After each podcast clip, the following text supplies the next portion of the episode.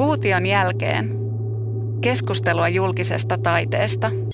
Tervetuloa mukaan kuuntelemaan Taiteen edistämiskeskuksen julkisen taiteen asiantuntijapalvelun podcastia. Meidän podcastin nimi on Kuution jälkeen keskustelua julkisesta taiteesta. Mun nimi on Maija Kasvinen ja mä vedän tämän keskustelun, jota me käydään tänään kriitikko, galleristi Leena Kuumalan kanssa. Me ollaan otettu kritiikki osaksi tätä keskustelua julkisesta taiteesta sen takia, että kritiikin myötä myös galleriassa olevasta taiteesta tulee julkista. Tekstimuoto ja muu verbaalinen kritiikki vie sen gallerian seinien ulkopuolelle ja median kautta se tavoittaa ihmisiä uusissa areenoissa. Mutta se alkuesittelystä ja mennään, mennään vieraaseen vähän tarkemmin. Eli Leena Kuumola on pitkän linjan kriitikko ja galleristi. Hän kirjoittaa tällä hetkellä Hufvudstadsbladettiin ja taidelehteen, mutta ennen kaikkea taidelehteen. Lisäksi Leenalla on ollut galleria sekä Tukholmassa että Helsingissä aikaisemmin. Tervetuloa mukaan. Haluatko täydentää jotenkin tätä esittelyä? Kaikenlaiset määrittelyt tuntuu aika vierailta, mutta etenkin tämä, tämä galleristimäärittely, koska se mun silloinen 14 vuotta olemassa ollut galleria oli semmoinen, että se ei todellakaan ollut mikään perinteinen paikka, vaan se keskittyi niihin ajatuksiin ja näin, niin galleristi tuommoisena määritteenä tuntuu hyvin vieraalta, että se oli semmoinen paikka, missä ajatukset oli pääasia – ja missä oli paljon tämmöistä käsitteellistä ja kokeellista ja, ja sen kaltaista ilmaisua, että se, se ei millään tavalla keskittynyt mihinkään tämmöisiin, mihin monet galleriat nyt nimensä mukaisesti, että siellä myydään ja ostetaan ja, ja että siellä otetaan esimerkiksi vuokraataiteilijoilta, mitä mä en koskaan tehnyt, mutta, mutta siis tämä tämmöinen taloudellinen ja tämmöinen puoli sieltä oli kokonaan pois. Se ei ole millään tavalla kiinnostavaa. Mutta muuten pitää paikkansa. Huusikseen kirjoitan satunnaisesti tänä päivänä, mutta taidelehteen ja muutenkin. Aloitetaan alusta. Eli miten sä oot päätynyt taiteen pariin?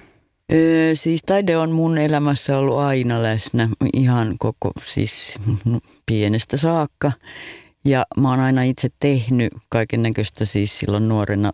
Oon, olen piirtänyt, valokuvannut, maalannut, kutonut kangaspuilla ja ilman niitä ja niin edespäin ja, ja tehnyt, kehittänyt itse valokuvia, tehnyt kaikkia tätä, kunnes sitten tuli semmoinen aivan täysin sattuman kautta semmoinen mahdollisuus avata se galleria siellä Tukholmassa vuonna 1992, niin sen jälkeen siihen päättyi kaikki mun oma taiteen tekeminen, että silloin se siinä jotenkin niin kuin tapa, tapahtui semmoinen asia, että kaikki se mitä mä olin ajatellut tai mitä mä olin tehnyt siihen asti, niin silloin mä aloin ikään kuin, niin kuin hakea semmoisia taiteilijoita ja semmoista ilmaisua, että mitä mä, mikä kiinnosti mua ja, ja mitä mä halusin siellä, siellä galleriassa näyttää.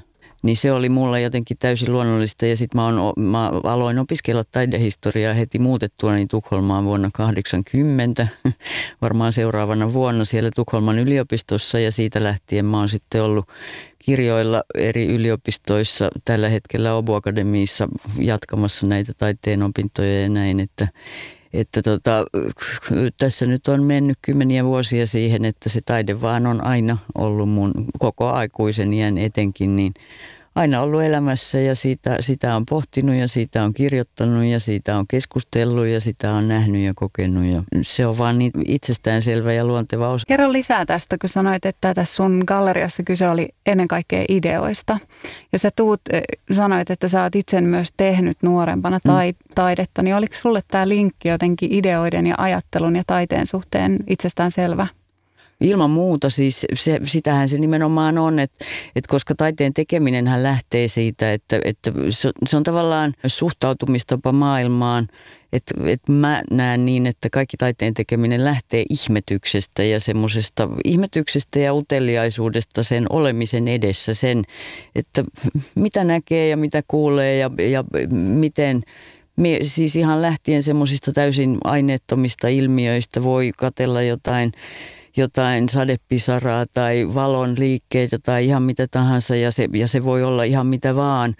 Miten kokee olemista ja miten kaikkea mitä siihen liittyy, lähtien ihan arjen pienistä yksityiskohdista kaikesta, niin silloinhan se on aika luonteva semmoinen jotenkin niin kuin tapa tuoda sitä itselleen näkyväksi tai jotenkin yrittää jäsentää sitä se, että tehdä siitä jotakin, niin kuin, tai nyt taide kuulostaa aika juhlalliselta, mutta et siis mun elämässä se, mitä silloin nuorena, niin se tarkoitti nimenomaan sitä, että sitä saattoi tuoda esiin väreillä tai piirtämällä tai tai valokuvaamalla, että et siis et saattaa sen johonkin muotoon tavallaan juuri tavallaan niin kuin periaatteessa sillä tavalla, mitä mä nyt kuvittelisin, että taiteilija, taite, taiteen tekeminen on juuri sitä, että se on sitä havainnoimista ja ihmettelyä ja lukemista ja ajattelua ja kaikkea ja sitten sen kaiken kiteyttämistä jotenkin niin kuin joksi, johonkin muotoon ja jo, jonkinlaiseksi taiteelliseksi ilmaisuksi. No mennään sitten tuohon kritiikkiin. Aloitetaan ihan sillä, että kerro, että mitä kritiikki on? No siis tämähän nyt on varmasti semmoinen aihe, mistä on hyvin paljon, mitä on hyvin paljon mietitty vuosi, varmaan vuosisatojen mittaan ja etenkin, no tänä päivänä nyt ei vaivauduta kovin paljon mitään miettimään, mutta voitaisiin miettiä tänäkin päivänä.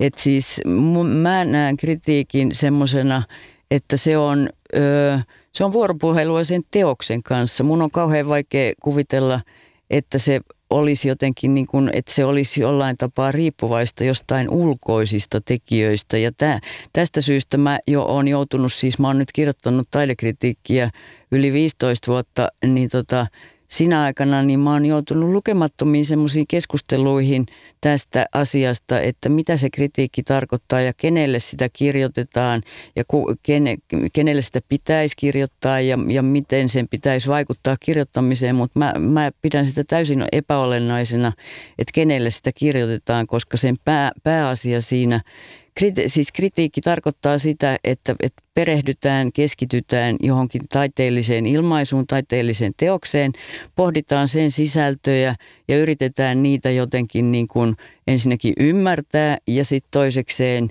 niin, niin olla niistä jotakin mieltä ja asettaa niitä siihen tavallaan siihen kontekstiin, missä, missä ne on ja, missä, ja siihen historialliseen jatkumoon, että, että miten, on, miten ne suhteutuu siihen, mitä on aikaisemmin tehty ja siihen, mitä muuten tänä päivänä ehkä tehdään ja näin. Et siis mun mielestä se on ihan mä en ymmärrä sitä puhetta, että, että kun kysytään, että tehdäänkö sitä taiteilijalle vai yleisölle, kun mun mielestä sitä ei tehdä kenelle. Siis sitä tehdään sen itse asian vuoksi, sitä tehdään sen itse taiteen vuoksi, jotta jotenkin ymmärrettäisiin sitä. Onko se vähän niin kuin, että jos taiteilija yrittää jäsentää maailmaa sen oman tekemisen kautta, mm, mm. niin äh, kritiikissä sä yrität itsellesi myös jäsentää sen jonkun taiteen Nimenomaan, merkitystä? Kyllä, esimerkiksi itselleni ja, ja, ja siis, mutta sehän on hyvin mielenkiintoista tietenkin usein, siis usein on sattunut näiden vuosien aikana, että etenkin jos on kirjoittanut jotakin negatiivista jostakin teoksesta tai näyttelystä tai näin,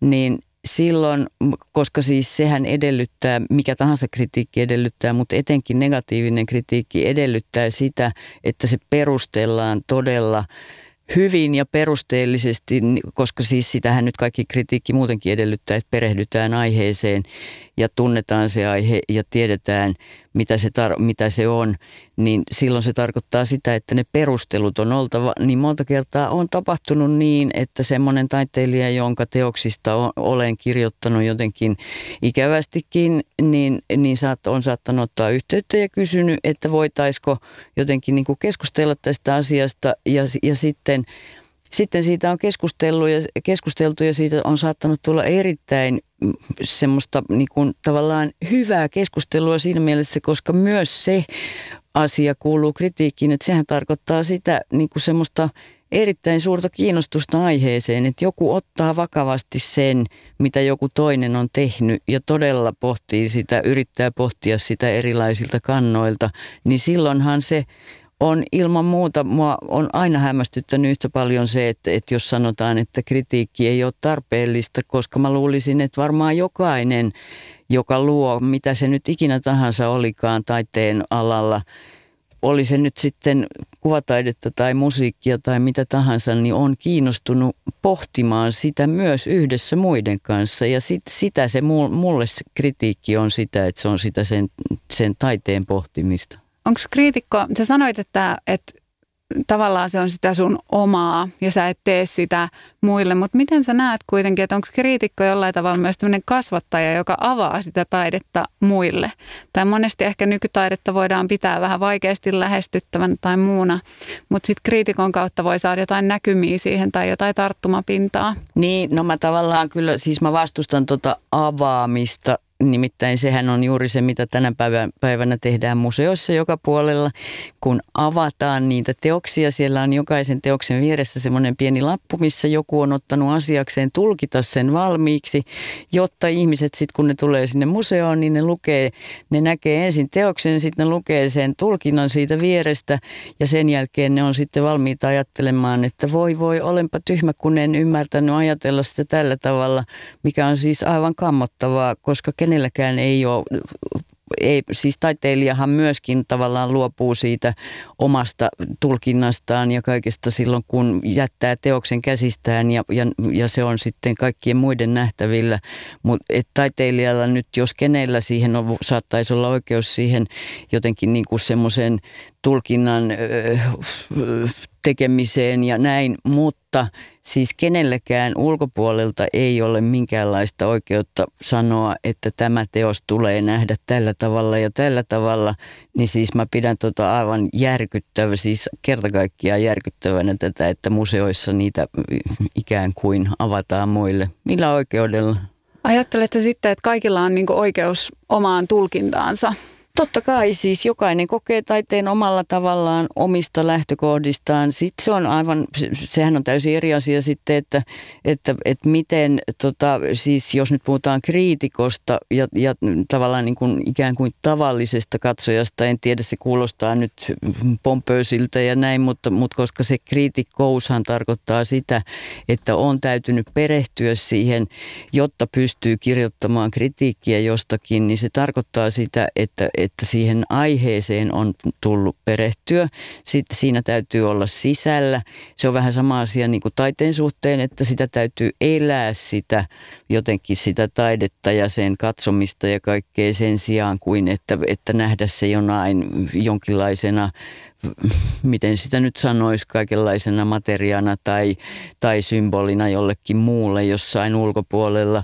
Jokaisella ihmisellä, joka näkee jonkun taideteoksen, niin miten, kuka semmoisen oikeuden voisi ottaa pois? Tietenkin jokaisella on oikeus mutta että, että kriitikolla se tavallaan sit se oikeus on sitä, se liittyy siihen tai, tai siitä voi puhua siinä yhteydessä, että kun monesti kuulee, että, se, että, että taide olisi jonkinlainen makukysymys, se koskee yleisöä, joka ei, joka ei kirjoita siitä ja joka ei kritisoi sitä, niin silloinhan tietenkin jokaisella on oma makunsa ja joka kokee, jokainen kokee sen ihan miten tahansa omista lähtökohdistaan ja näin, mutta siis kriitikko se, että miten taiteesta kirjoitetaan ja miten sitä arvioidaan, niin eihän se, silloinhan se ei voi missään, ei millään mittapuulla olla makukysymys, että joo tykkään, en tykkää. Siis se on, se on niin, kuin niin täysin ala-arvosta, että, että siis kriti, sitähän kritiikki ei voi olla. No mutta jos nämä makuasiat tykkään, ei tykkään, jos ne on jollain tavalla kuitenkin, tai meillähän ei ole mitään selkeitä kriteereitä esimerkiksi, että mikä on hyvä, mm, hyvää mm, taidetta mm, tai näin. Ja jos kaikkien tulkinta taiteesta on tavallaan aika validi, en mm. nyt sano yhtä validi, vaan että aika validi edes, niin miten, onko sinusta kiinnostavaa miettiä, että mikä on hyvää taidetta vai onko kaikki itse asiassa jotenkin hyvää taidetta, jos sitä katsoo tietystä näkökulmasta? En mä tohonkaan usko. Siis kyllähän nyt la- tässä päästään tähän kysymykseen laadusta ja, ja siis mä väitän, että, että tänä päivänä hän on vallalla semmoinen ajatus, että meissä kaikissa asuu se semmoinen pieni taiteilija ja me kaikki pystytään kyllä tekemään jotain ja, ja näin, niin mä taas vastustan sitäkin.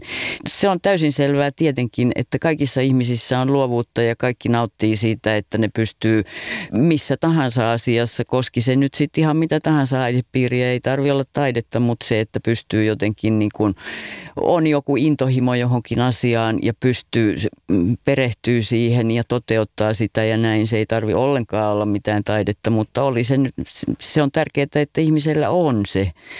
Mutta se, että me oltaisiin jotain, siis mä vastustan tätä ajattelua, että kaikesta puhutaan siis, että jos nyt ihminen saa nautintoa siitä esimerkiksi, mitä mä sain nuorena siitä, että mä maalasin tai piirsin, niin en mä nyt silti olisi katsonut, että mä olen taiteilija, vaan siis mä olin en mä käsitä, miksi semmoista asiaa pitää määritellä. Et, et se mikä, semmoinen asia, mikä tuottaa nautintoa, niin sitä voi tehdä, mutta se, että, että siitä tulisi taidetta, niin sehän nyt on tämä ikuinen kysymys, että mitä on taide, ja mitä se tarkoittaa. Mistä se taiteen status tulee, että niin, tavallaan niin. Liittyykö, se, liittyykö se kuitenkin jollain tavalla siihen esittämismediaan vai voidaanko me ajatella, että vaikka joku menestyvä yritys, yrityksen perustaja, joka tekee jotain ainutlaatuista, niin hän on tavallaan myös taiteilija. Joo, no mutta noinkin voi ajatella, mutta et mun mielestä tuo kysymys on tavallaan se, että mikä on taidetta, niin musta se on aika se on musta jotenkin hyvin pinnallinen ja se on erittäin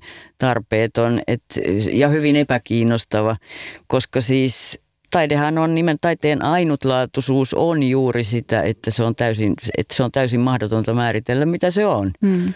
Niin kuka pystyy sanomaan, että mikä sitä sitten on? Et se kriteeri, mikä, miten mä itse ajattelen, jos mä, kun mä kirjoitan taiteesta ja arvioin taidetta ja, tai näyttelyitä tai jotain, niin mä, mulle tärkeintä on kyllä oikeastaan se, että, että onko siinä jotenkin – näkyykö niissä teoksissa se, että, että ihminen todellakin on, te, no taas päästään sitten tähän, että mikä sitä taidetta on, mutta siis se, että, että että siinä on tapahtunut jokin ikään kuin semmoinen taite, joku semmoinen ajatuksen tasolla, että, että jostakin, mitä on nähty ja koettu ja kuultu ja luettu ja, ja kaikkea tämmöistä, niin että siitä kaikesta on syntynyt joku näkemys, jolle on pystytty antamaan taiteellinen muoto. Eli siis se semmoinen, että siinä on jotain omaa ajattelua ja, ja semmoinen oma näkemys, niin se on mulle kaikista tärkeintä siinä oikeastaan, kun mä nyt ihan ensin teen mm-hmm. semmoisen ihan ensi, tämmöisen ensivaikutelmana jonkun arvion, että mä näen jonkun näyttelyn, että onko siinä tarpeeksi sellaista koska sitten taas tämä tää, tämmöinen tämän päivän ajattelu tai tekeminen taiteen kentällä, niin siis se on hyvin, hyvin pitkälle sitä, että jokin asia on muotia ja se on trendi ja se on näin, niin silloin su- suuri osa taiteilijoista, nuorista taiteilijoista, niin lähestyy sellaista aihepiiriä joko tiedostaen tai tiedostamattaan, mikä on erittäin ikävää ja siitä pitäisi pyrkiä pois ja se pitäisi aina ottaa esiin jokaisessa taiteen koulutuksessa, siis niin kuin oli nyt sitten kuvataideakatemia tai ihan mikä tahansa paikka, mutta mut siis kuvataideakatemia nyt tämän maan tämmöisenä ylimpänä instanssina, niin siitä pitäisi aina puhua, että vaikka tietenkin pitää olla avoin kaikille vaikutteille, pitää aina olla avo, siis niin kuin kokea ja nähdä ja lukea ja niin edespäin, mutta silti sen on oltava omaa se, mitä tekee, kun tekee taidetta. No mä mietin jotenkin, että mä tunnistan tämän ilmiön kyllä ja on helppo ajatella, että se on tässä ajassa, mutta mä ajattelen, että se on monesti myös ehkä ikä asia. Että kun sä oot nuori, ehkä vasta valmistunut tai opiskelet vielä siellä taidekoulussa, niin sä et ole mm. ehkä löytänyt sitä täydellisesti, sitä sun omaa ilmaisua. Ja siellä... Sehän on selvä, mutta sitten taas toisaalta täydellisyydestä puhuminen, kun puhutaan taiteesta, niin se sitten ollaan kyllä ihan väärillä urilla, että, että mikään taide ei voi olla täydellistä. Se, on, se olisi pelottava ajatus semmoinen, että Täydellistä jokin olisi... siinä, että löytää niin. oman ilmaisunsa, joo, ei niin, täydellistä niin, niin, muodossa niin, tai niin, muussa. Mutta... Niin, niin, joo, se on ihan totta, että nuorena sehän on täysin luonnollista, että silloin kun ollaan alussa, niin silloin ei voida tietenkään, kun ei olla vielä niin paljon sen enempää mietitty kuin nähty kuin koettu, niin, niin silloinhan sitä on paljon jotenkin niin kuin varmasti vastaanottavaisempi ja avoimempi kaikelle, mitä on, ja sitä on vaikeampi jäsentää, kun ei vielä ole sitä omaa tavallaan näkemystä, mm. mutta en mä silti kyllä mä silti asettaisin, sanoisin, että, että myös nuoret, no tietysti mitä tarkoittaa nuori taiteilija, mä puhun nuorista taiteilijoista niinä, ketkä on siinä niin kuin parinkymmenen jossain, jossain kohdalla, jotka nyt on esimerkiksi kuvataideakatemiassa tai jossain muualla taideopinnoissa, niin kyllähän sielläkin ei se ole pelkästään se, en mä usko, että se on pelkästään se ikä. Että kyllä mä uskon, että se on hyvin paljon, se on, se on erilaisia luonteenpiirteitä, se on erilaista temperamenttia ja se on myös erilaisia pyrkimyksiä, mitä ihmisillä ehkä luon, luontaisesti on elämän suhteen. Että toisilla ihmisillä on suurempi, suurempi tota niin, todennäköisyys siihen ja, ja että ne pyrkii enemmän tämmöiseen materiaaliseen menestykseen ja niin edespäin. Ja silloin ollaan kyllä jo vähän, vähän hakoteilla, että, että kun semmoiset henkilöt sitten liikkuu siellä taidemaailmassa, koska siihen suuntaanhan taidemaailma on jo tässä vähintäänkin parinkymmenen vuoden ajan mennyt että kun siitä puhutaan ja näin, niin siitä puhutaan monesti tämmöisin termein, jotka liittyy johonkin talouteen tai, tai niin kutsutusti johonkin tämmöiseen tunnettuuteen tai jotain. Mä jotenkin aloisin ehkä jatkaa tästä. Me ollaan molemmat luettu varmaan se Sunavuoren artikkeli, joka oli mm, Iman kesä, mm. kesäkuussa ja se oli mun mielestä aika kiinnostavaa. Siinä käytiin hyvin sitä kriitikon roolia mm. ja asemaa läpi, niin tota, onko nähtävillä jotain, että tässä meidän ajassa on myös tämmöinen tsemppikulttuuri, että meidän some on täynnä niin kuin peukuttamista ja, ja sellaista niin kuin, ehkä just semmoista tsemppipuhetta, että onko meillä semmoinen niin tarve jotenkin aina ilmasta vaan niitä positiivisia asioita ja sitten me luovutaan semmoisesta jotenkin rakentavasta reflektoinnista tai onko olemassa joku paikka, missä tällaista reflektoivaa yhteiskunnallista, taiteellista keskustelua käydään? No se paikka on varmaan hyvin kaukana ainakin sieltä sosiaalisesta mediasta. No siis se täytyy kyllä tunnustaa, että siitä en tiedä yhtään mitään, kun pysyttelen sieltä mahdollisimman kaukana. Mutta Siis äh, tässähän nyt ollaan tänä päivänä ja ollaan oltu jo pitkään siinä tilanteessa, että kritiikki ylipäänsä, taiteesta puhuminen, sehän on yksi muoto puhua taiteesta, nimenomaan taidekritiikki, niin sehän on vähentynyt kaiken aikaa ja, ja siis se on muuttunut enemmän ja enemmän tämmöiseen, äh, että siitä on tullut ikään kuin tämmöistä journalistista kirjoittamista, että siinä painotetaan aivan toisenlaisia asioita kuin sen itse sen taideteoksen tai taiteen sisältöä. Et siinähän tämän päivän taidekritiikissä hyvin suurelta osin painotetaan nimenomaan taiteilijan henkilöä ja taiteilijan henkilön jotenkin niin kuin tarinaa ja menestymistä, nimenomaan tämmöistä niin kuin taloudellista tai, tai jotain tämmöistä mielikuvallista menestymistä ja näin täysin sen taideteoksen olemuksen hinnalla. Mutta eikö me olla sen henkilöhahmon kautta niin todella tiukasti siellä ajattelun ytimessä ja voiko ihminen ikinä vapautua niistä kehonsa ja mielensä omista raameista? Tavallaan mua kiinnostaa tämä, tämä niin erotus taiteilijan ja taideteoksen välillä, koska mä, mä ymmärrän tämän, mistä puhut ja se ei ole toki ongelmatonta, mutta samalla mä ajattelen, että, että eikö ihminen niin sen oman persoonansa kautta aina parhaiten ja niin suorimmalla mahdollisilla, mahdollisilla tavalla niin ilmaise ajatusmaailmaansa ja Totta kai se on, mutta nyt mun täytyy sanoa, nyt mä en ymmärrä yhtään, mistä sä puhut. Mä en ymmärrä, mihin tää, miten sä, mikä tämä sun reaktio nyt oli siihen, mitä mä sanoin. Siis miten, ei, kun mua vaan kiinnosti tämä, kun sä sanoit, että, että nykyään puhutaan niin paljon siitä taiteilijan persoonasta sen taideteoksen sijaan. Joo. Niin mä jotenkin jäin siitä miettimään, että voiko se olla semmoinen niin ihan relevantti ja kiinnostavakin suunta, että voidaanko me tavallaan ajatella, että tämä maailma on, on niin kuin ehkä menossa enemmän siihen suuntaan, että me nähdään, että se, sen ihmisen persoona kertoo jo itsessään aika paljon – No, no niin, no varmaan ollaan menossa, voin hyvin kuvitella, että ollaan menossa tuommoiseen suuntaan, mutta sitten ei voi muuta kuin olla pahoillaan siitä, että ollaan, koska sitten taas jos, toikin riippuu nyt hirveän paljon siitä, että mitä, mitä tarkoitetaan, kun puhutaan ihmisen persoonasta. Siis totta kai ihmisen ajatukset ja sen, miten se suhtautuu maailmaan ja elämään ja olemiseen, niin sehän on ensiarvoista jokaisen taiteilijan, siis niin kuin jokaisen, kaikessa taiteessa. Sieltähän se lähtee, sehän lähtee sen taiteilijan sisältä. Mutta mä puhun nyt siitä, että, että missä niissä, näissä esimerkiksi näissä niin kutsutusti uh, kritiikeissä tai arvosteluissa, arvosteluissa, että niissä, niissä selostetaan taiteilijan jotain, että mihin, mi, missä hän nyt on ollut ja miksi on ollut ja mistä tykkää ja, ja mitä käyttää ja mitä, siis tämmöisiä niin kuin täysin epäolennaisia seikkoja, millä nyt ei todellakaan ole mitään tekemistä sen kanssa. Että en, en mä jos mä katson jotain taidetta, niin ei, en mä jaksa kuulla sitä, että miten taiteilija toimii omassa elämässään paitsi sen taiteen suhteen ja ajattelun suhteen. Se on, totta kai se on erittäin olennaista. Siitähän se, sitähän se kaikki on, se taide. Eihän sitä voi tavallaan erottaa lainkaan taiteilijapersoonasta. Mutta se, se, silloin puhutaan siitä itse sisällöstä.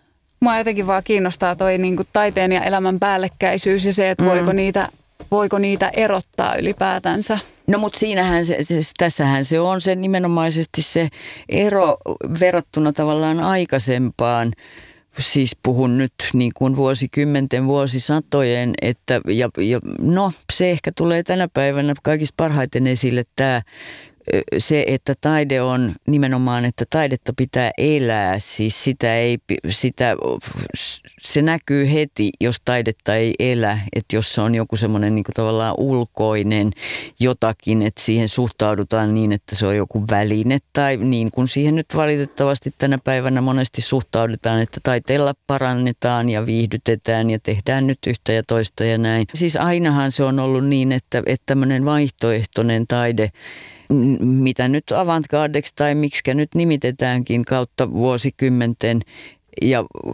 pidempäänkin, niin siis avantgarde ja tämmöiset vaihtoehtoiset taidepiirit, niin ne on nimenomaan ollut, ja mä tunnistan tämän erittäin hyvin, koska se mun galleria silloin aikanaan, niin se oli juuri sitä, että siellä sitä, ne taiteilijat, ketkä siellä jotenkin niin kuin oli aktiivisia ja pyöri siellä ja, ja näin, niin ne eli nimenomaisesti sitä taidetta, että ei ne tehnyt mitään eroa sen kanssa, että, että, että on, mikä nyt on taidetta ja mikä on, mikä on sitä muuta elämää ja mikä on vapaa-aikaa. Et, et siis se, miten tänä päivänä monesti nähdään taide, että, että se on niin kuin taide on tässä ja sitten se tavallaan se vapaa-aika ja se elämä on jossain muualla, niin se on, se on musta aivan täysin merkillinen suhtautumistapa. Hmm. Joo, mäkin olen jotenkin taipuvainen ajattelemaan niin, että taiteilijan suurin taideteos on hänen elämänsä mm. jollain tapaa, mutta se on ehkä vielä eri asia. Niin, ja kun eihän sitä, ei, mä, näin mä luulisin, koska ei sitä tavallaan, niin kuin, musta tuntuu, että se, se ei ole edes mikään valintakysymys, että sitä ei edes voi erottaa, vaikka haluaiskin erottaa, että jos ihminen on ikään kuin, mikä myös mun, mä oon myös sitä mieltä, että ihminen on joko syntynyt taiteilijaksi tai sitten se ei ole syntynyt taiteilijaksi. Että se, että, että niin paljon taiteilijoita koulutetaan, niin koulutuksessahan nyt etupäässä pystytään puuttumaan johonkin tekniikkaan ja kaikkeen tämmöiseen niin kuin käytännön konkreettiseen, mutta eihän sitä taiteilijuutta, sitä, mie- sitä sen kaltaista mieltä, ei sitä voi kehenkään istuttaa, jos sitä siellä ei ole. Et se täytyy siellä olla alusta saakka. Jos tämä tämmöinen romanttinen kuva taiteilijuudesta. Erittäin romanttinen, kyllä. Joo, se on ihan totta ja hyvin tämmöinen niin kuin, hyvin kaukana tämän päivän suhtautumistavasta, kyllä. Joo. 9 to 5 Mutta, taiteilijuudesta. Niin, niin, siis semmoisesta, mikä on jotenkin määritetty ja mikä on niin kuin nyt kaikki tässä yhteiskunnassa tässä ajassa jotenkin halutaan määrittää jo, jo aivan täysin toisin termein kuin jonkun ajattelun kautta tai jotain, että se määritetään taloudellisin tai minkä tahansa mikä on minusta täysin epäkiinnostavaa, koska ne taas on sellaisia asioita, että, että niillä ei ole merkitystä, siis ne tulee ja menee, mutta sitten taas se, että jos se ihmetys ja se, mistä se taiteilijuus mun mielestä lähtee, niin sehän pysyy aina. Ei se katoa minnekään. Eikä se vaadi mitään suuria mitään tämmöisiä suuria varoja tai mitään, että pystyy elämään nimenomaan kun suhtautuu elä olemiseen sillä tavalla, että se on täynnä tavallaan ihmeitä, että ne on, ne on siellä arjessa ja niitä näkee ihan missä tahansa, niin se ei vaadi mitään matkoja maailman ääriin tai, tai puhumattakaan mistään tämmöisistä materia, materiaalisista jostain, miksi sitä nyt sanoisi, resursseista, vaan se on, se on aina, se, se on nimenomaan se taito nähdä ja kuulla, niin sitä se on nyt liipataan jo varmaan aika lähelle niin kuin vapautta mm. ja ajatusta vapaudesta. Mm. Ja se onkin Joo. ollut semmoinen, mitä sä oot korostanut siis Joo. omassa työssä mm. kriitikkona ja myös just ehkä toi taiteilijakuva, josta kerroit, mm. niin siihen liittyy olennaisesti mm. semmoinen mm. kyky jotenkin irrottautua niin kuin niistä oletuksista tai olettamista Joo. ja raameista, joita mm. tarjotaan. Mutta mennään vielä vähän siihen niin kuin kriitikon vapauteen, mm. niin sulla on ollut aina vahva näkemys siitä, että esimerkiksi kriitikko ei voi olla osa instituutiota tai ei mm. voi sitoutua mihinkään. Joo, on, on ja on yhä edelleen, että siis vaikka mä oon sinne Hyrsikseenkin kirjoittanut nyt varmaan 15 vuotta, niin mä oon aina halunnut olla sielläkin freelance niin kuin joka puolella, koska mä oon sitä mieltä, että mikä tahansa tavallaan nyt ei puhuta ainoastaan kirjoittamisesta ja kriitikkoudesta, vaan ihan mistä tahansa muustakin asiasta, että jos ihminen on sitoutunut jotenkin joutuu jonkun instituution sisään, niin se on nyt valitettavasti nähty niin, että siitä, mä luulen, että siitä on valitettava vähän poikkeuksia, että ne, ketkä, kenellä on ne ajatukset ja, ja, ja kaikki sitä ennen, niin ennemmin tai myöhemmin huomaamatta tai huomaamattaan ihminen muuttuu siellä. Sitä mä oon monesti kyllä ihminen, kun, kun itse olen kyllä sitten tosiaan, luultavasti on itselle mulla suojelu, itsesuojeluvaisto, että olen aina välttänyt ja pysynyt erittäin kaukana kaikista instituutioista, niin niin en tietenkään osaa sit sanoa omalta kohdaltani, että miten, että mi, mistä se, luultavasti se on joku ihmisen rakennettu ominaisuus, että näin se menee, että kun on tavallaan niin kuin suljettuna johonkin tämmöiseen instituutioon, niin silloin sen instituution ikään kuin semmoiset rakenteet ja kaikki, niin ne – ne vaan imeytyy sinne ihmiseen ilman, että niitä edes tajuaa, että näin käy. Joka on musta todella pelottavaa, koska riippumattomuus, etenkin nyt taiteen suhteen, mutta ylipäänsä elämässä ja olemisessa, niin on kyllä yksi niitä ehdottoman tärkeimpiä asioita. Puhutaan vähän vielä tuosta vapaudesta niin kuin suhteessa taiteilijoihin. Mm. Että sekin on ystävä monen taiteilijan kanssa mm. ja tämä Suna Vuoren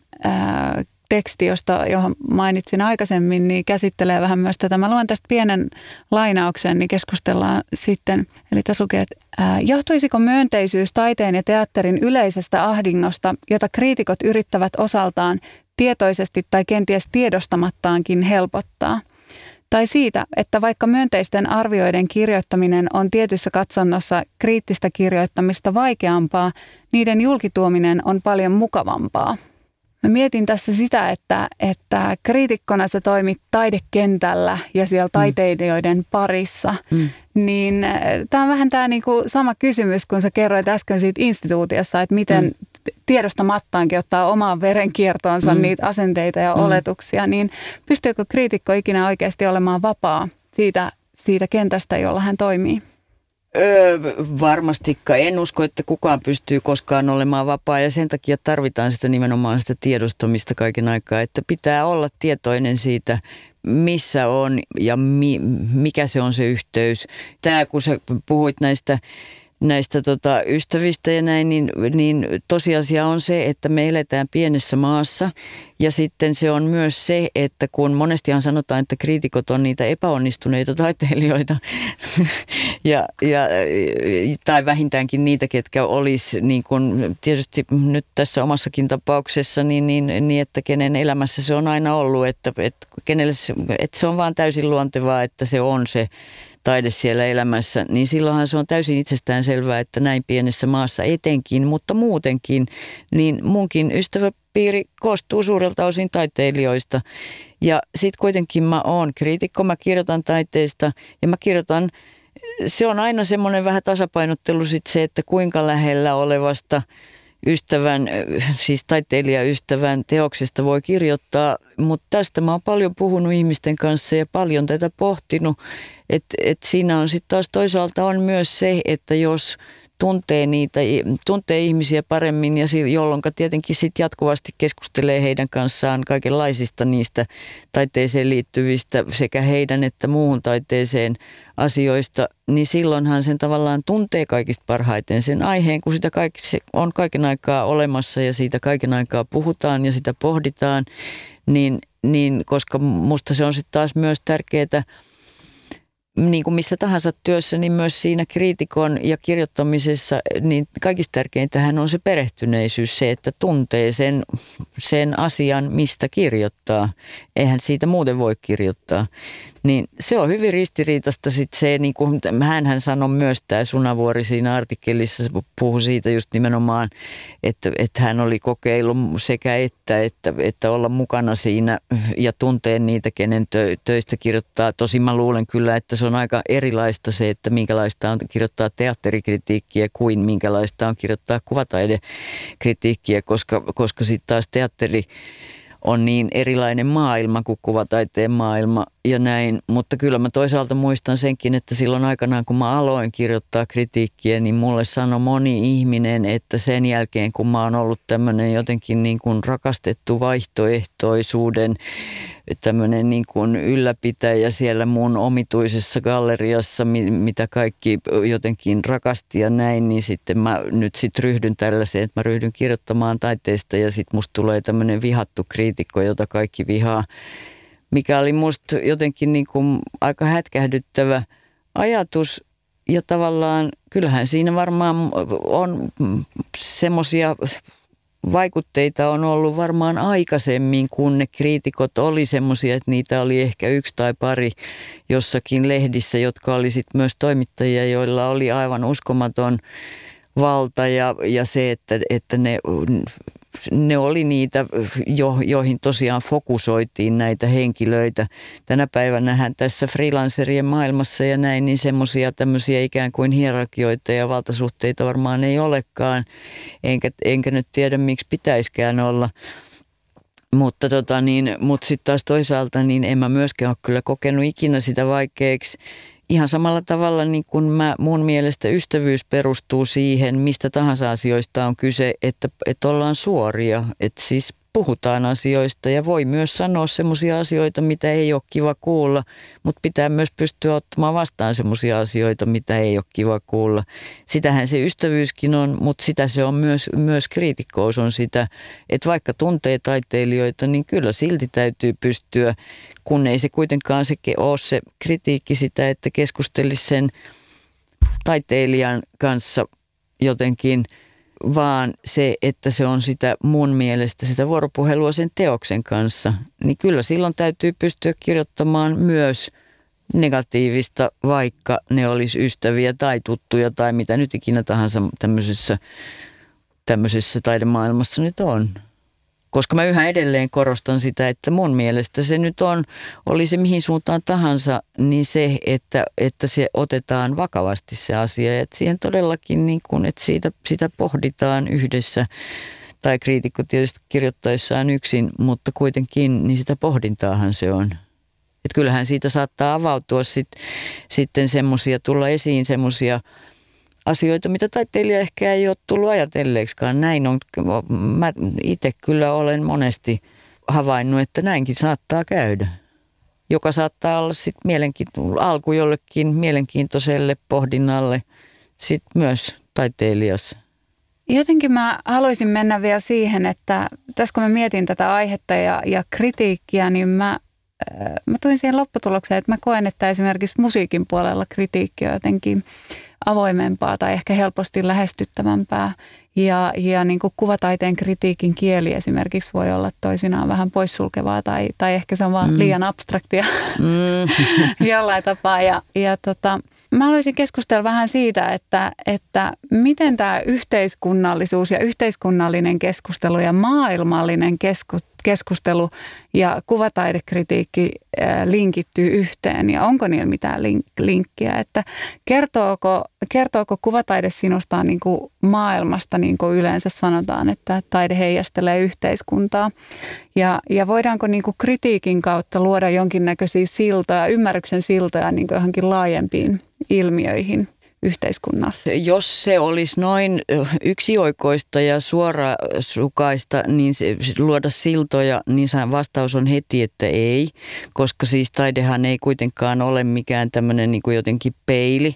Et, e, tästähän nyt oli vähän tuossa aikaisemminkin puhetta, että mitä se ylipäänsä tarkoittaa tehdä taidetta, kun jos nyt puhutaan yhteiskunnallisista asioista ja näin, niin, niin toihan on ollut se huolestuttava merkki tässä jo kauan tässä mm, tämän ajan kritiikissä, että siis monestihan taiteilijat itse saa jotenkin määrittää sen, että mitä he ovat, kun kritiikki alkaa olla aika vähäistä ja, ja keskittyä juuri niihin tarinoihin ja näin, niin silloinhan se tarkoittaa sitä, että taiteilijat ihan itse määrittelevät, että minkä kaltaista taidetta he te, kun nyt mainitsit tämän yhteiskunnallisen taiteen, niin, niin, niin esimerkiksi sillä saralla, niin sehän on aivan käsittämätöntä, että miten tänä päivänä taiteilijat saattaa san, saattavat todeta olevansa yhteiskunnallisia taiteilijoita – siis niin kuin vailla minkäänlaisia perusteita tähän asiaan. Mutta tässä, tässä mä mietin just, että voiko tuosta mennä niin kuin seuraavalle tasolle, että voiko tuota tulkita myös niin, että mitä se kertoo meidän ajasta, että meillä Sehän on niin paljon ke- niin. taidetta, joka niin. itse asiassa ottaa kantaa ja, ja ikään kuin latistaa asioita hyvin simppeleiksi niin, totuuksiksi. Paitsi, että siis sanoit sä äsken, että meillä on niin paljon taidetta, joka ottaa kantaa. Mm, Mä sanoisin, että se on juuri täsmälleen päinvastoin, että siis tässä ajassahan ei ole hyvin, hyvin vähän sanoisin, että, että ylipäänsä näkyy semmoista taidetta, mikä jotenkin olisi yhteiskunnallista. Ajatellaan nyt vaikka jotain 60-lukua täällä Suomessakin, niin, niin ketä kaikkia siellä oli, esimerkiksi joku Harro Koskinen ja näin, niin eihän semmoisia taiteilijoita ole missään tänä päivänä. E, siis Täällä mä viittaan ehkä siihen keskusteluun, mikä käytiin vähän aikaa sitten, missä mm. oli, oli tota, muutamia henkilöitä. Siellä on niinku taiteilijoita, jotka käyttää hyvin vahvaa niinku tällaista eksplisiittistä poliittista sanomaa. Esimerkiksi, että siellä on aika vähän ehkä tilaa sellaiselle reflektiolle ja tulkitsijan omalle niin kuin, Mitä sä tarkoitat tuolla, miten sä kuvasit, että, että siellä on paljon taiteilijoita, jotka tai en mä tiedä, onko niitä paljon, mutta nyt viime aikoina mediassa on ollut esimerkiksi puhetta siitä, että voiko taiteilija ikään kuin sillä taiteellaan nostaa jonkun suoran epäkohdan ja vaikka tuoda, tuoda sinne galleriatilaan jonkun tota, globaaleja jättiyhtiöitä niin kuin tuomitsevan taideteoksen tai – tai että sillä no on joo, ikään kuin no, aivan että suora nyt, poliittinen niin, viesti. No joo, nyt ehkä pitää tehdä joku ero tämmöisten merkkien ja viestien ja, ja, ja niiden tarkoituksellisuuden välillä, kun nimittäin nyt aletaan lähestyä sitä kysymystä, että jos, jos taide koostuu siitä, että siinä kopioidaan jotain 60-luvun tämmöisiä tota, pop-taiteen muotoja ja jotain sarjakuvahahmoja ja sitten sinnekin vähän sirotellaan sinne ja tänne jotain jotain iskulauseita, niin mä en kutsuisi sellaista taidetta nyt vuonna 2020 tai edes vähän aikaisemminkaan niin millään tasolla poliittiseksi tai yhteiskunnalliseksi taiteeksi. Että et nyt täytyisi vähän jotenkin niin kuin, ensin pitäisi tietää, että mistä puhutaan ja sitten vasta puhua. Et siis musta on, mulle on aivan täys mysteerio tämän päivän tässä taidemaailmassa, että taiteilijat nimenomaan itse saa määrittää, jolloin sitten tulee, syntyy semmoinen mielikuva yleisölle, suurelle yleisölle, joka lukee niitä lehtiä, että oo, meillä on tämmöisiä yhteiskunnallisia taiteilijoita tässä maassa, kun siis sanoisinpa, että, että niitä ei juuri kyllä näy missään, etenkään näissä tämmöisissä tämmöisissä yhteyksissä, missä, missä se ilmaisu tarkoittaa sitä, että siinä kopioidaan jotain vanhoja pop-taiteen muotoja ja niin edespäin.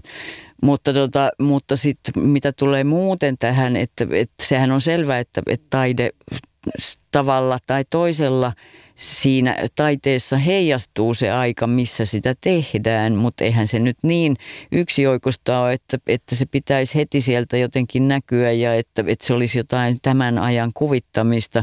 Silloin ollaan kyllä väärillä teillä ja sehän näkyy erittäin selkeästi esimerkiksi silloin, onko siitä nyt viisi vuotta tai mitä, kun oli tämä niin kutsuttu pakolaiskriisi tässä maassa, niin sehän oli erittäin hyvä esimerkki siitä, että, että miten taide on jotenkin tai taiteellinen ajattelu yksinkertaistunut ja että miten se on pinnallistunut sillä tavalla, että jos nyt sinä vuonna, kun, tämä, kun niitä pakolaisia tänne tulvi ja, ja oli tämä maahanmuutto ja kaikki nämä keskustelut, niin jos taide tarkoittaa sitä, että mennään sinne, sinne tota, niihin maihin, mihin näitä ihmisiä on rantautunut – otetaan sieltä ne konkreettiset fyysiset merkit, eli ne pelastusliivit, joita siellä oli sitten suuria vuoria siellä Välimerellä.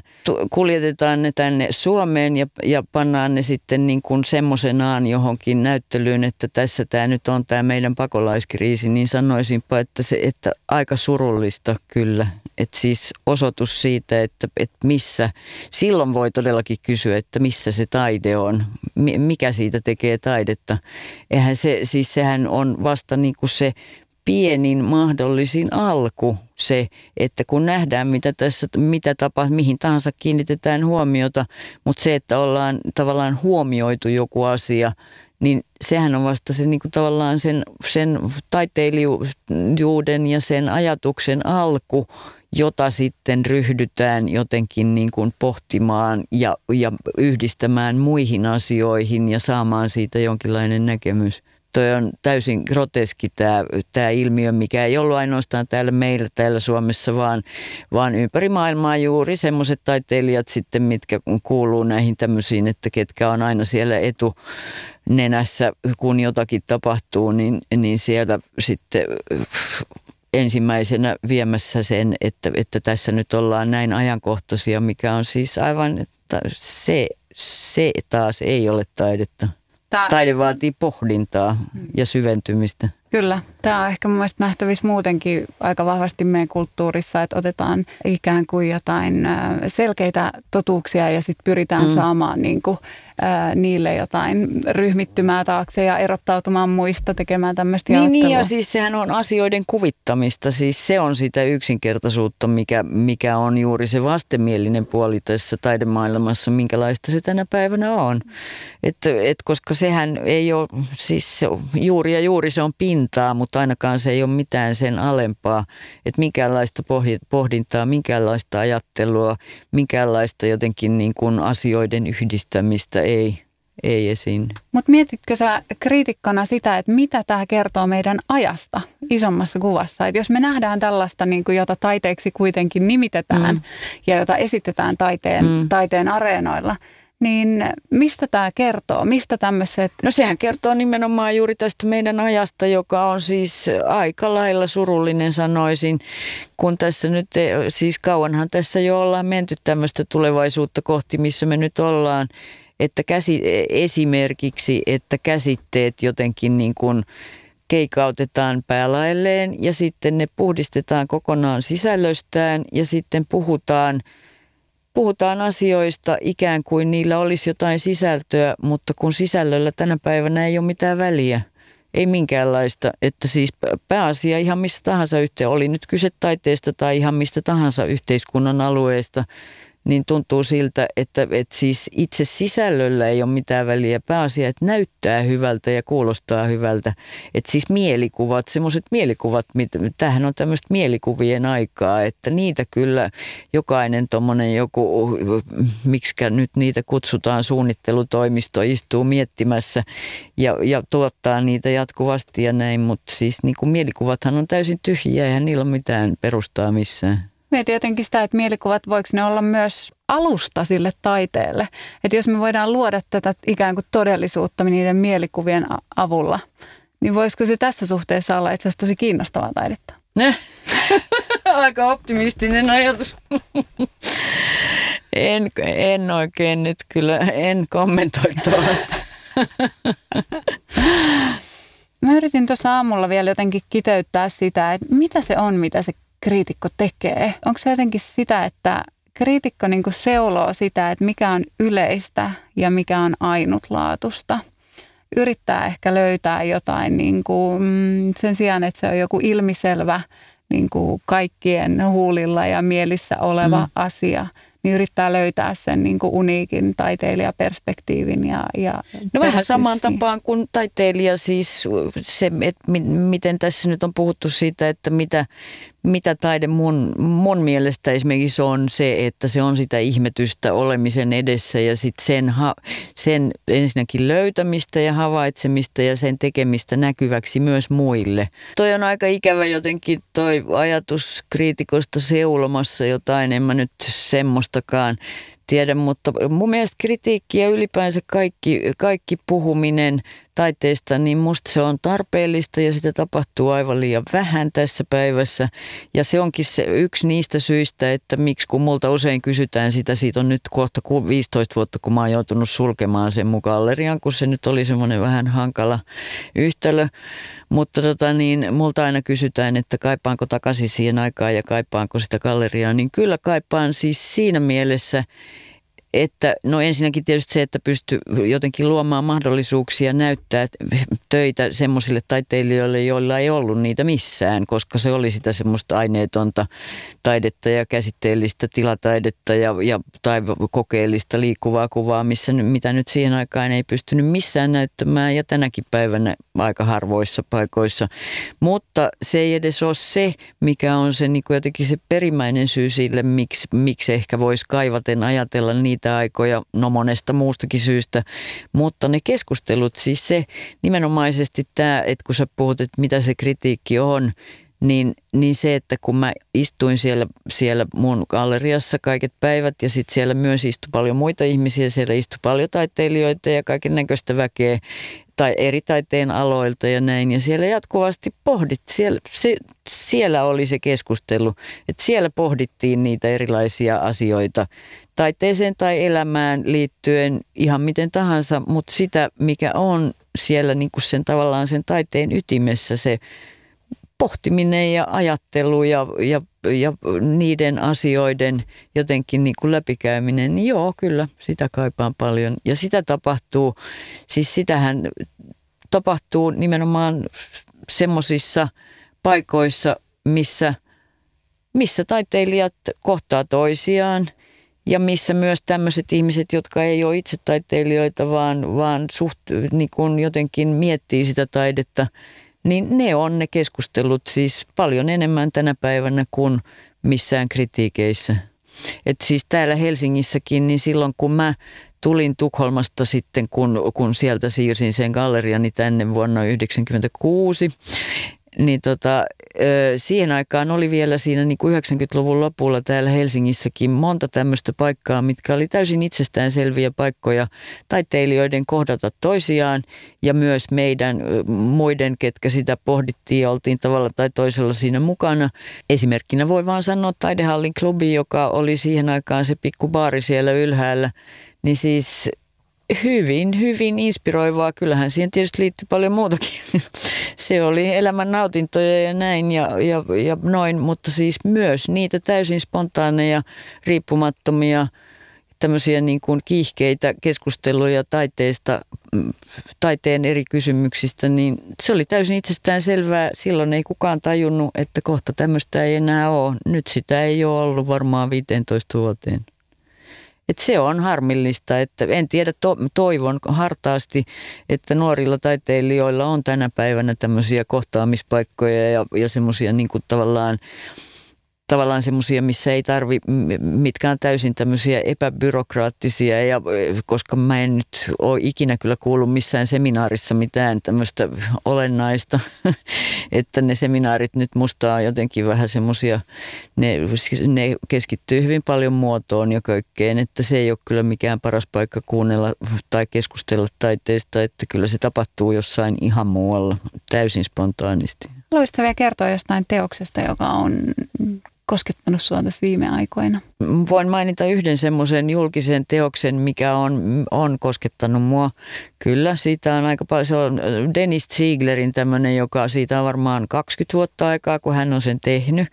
Ja se on siis tämmöinen teos, joka on täällä Helsingissä johon kuuluu, mä en nyt muista lukumäärää, että olisiko niitä ku, kuusi tai kahdeksan tai jotain tämmöisiä niin kuin Öö, miksi näitä nyt sanotaan tämmöisiä näitä kaivon kansia, mitä on tuolla kadulla, tämmöisiä valurautaisia valettuja, siis tommosia niin kuin katukaivoja kai ne on nimeltään, niin niiden kansia. Niitä on muutama Helsingin alueella siellä keskustassa, jotka, jo, joka on tämmöinen Denisen tavallaan niin kuin tämmöinen julkinen taideteos, että et niitä on eri paikoissa – ja, ja sitten niiden kaikkien, kaikkien näiden kuuden tai kahdeksan kanteen on siihen valurautaan sitten valettu tämmöinen pieni teksti, siis tämmöisiä pieniä epigrammeja ohikulkijoille – ehkä parin, parin rivin tai jotain tämmöisiä, mitkä on yhteydessä siihen paikkaan, missä ne sijaitsee nämä kannet. Ja se on musta aivan siis, se miellyttää mua erittäin suuresti tämä koko ajattelu siitä, että, että siis niin kuin ylipäänsä jos ajatellaan julkista taidetta, että mitä se tarkoittaa, niin niin tämä Denisen teos on se tämmöinen, mikä se on aina läsnä tuolla meidän kaikkien keskellä, mutta se on semmoinen, mikä se ei tee minkäännäköistä numeroa itsestään, se vaan on. Se luultavasti sitä ei näe, mutta joskus sitten kun sattuu näkemään, että kun sattuu siellä olemaan kyseisessä paikassa, ja, ja tota, niin katsomaan sinne alaspäin, että oho, täällä on tämmöinen, siis täällä on tämmöinen kansi ja täällä on, täällä on tämmöinen teksti, että joku on jossakin siellä niin kuin siinä paikassa, niin se, siinä mun mielestä yhdistyy aika paljon tuommoisia semmoisia asioita, minkä mun mielestä on, on aika välttämättömiä ja, ja mitkä tekee tästä tämmöisestä, kun siis julkinen taidehan on pitkään ja perinteisesti ollut nimenomaan monumentteja ja, ja ne on ollut semmoisia semmoisia teoksia, mitkä on jotenkin keskittynyt tämmöiseen niin kuin ihmisen saavutuksiin ja, ja merkkihenkilöihin ja ylipäänsä henkilöihin ja näin. Ja ne on ollut semmoisia hyvin klassisia siinä mielessä, että ne on monesti ollut tämmöisiä jotain portretteja jonkun, jonkun jalustan päälle ja näin. Ja mikä siinä ehkä varmaan niillekin on oma tilansa, mutta et siis se, että tämmöiset teokset niin kuin Denisen, tämä tämmöinen käsitteellinen laajalle alueelle levittäytynyt ja tavallaan sattumaan perustuva siinä mielessä, että joko sen näkee, sattuu näkemään tai sit sitä ei satu näkemään. Ja sit, mutta sitten kun sen sattuu näkemään, niin silloin sen jälkeen sitten jotenkin niin kun suhtautuu ylipäänsä ympäristöönkin varmasti hetken aikaa ihan toisin, että siis silloin siitä syntyy se jotenkin se havainto ja se oivallus, että siis arkihan on täynnä tämmöisiä asioita, että se on täynnä ihmeitä, että mitä tahansa voi minä hetkenä hyvänsä voi saada, voi jotenkin niin kuin nähdä jonkun asian, joka tuo hyvän mielen tai jotain. Et siinä mielessä mä pidän sitä erittäin hienona teoksena kyllä. Kiitos. Kuution jälkeen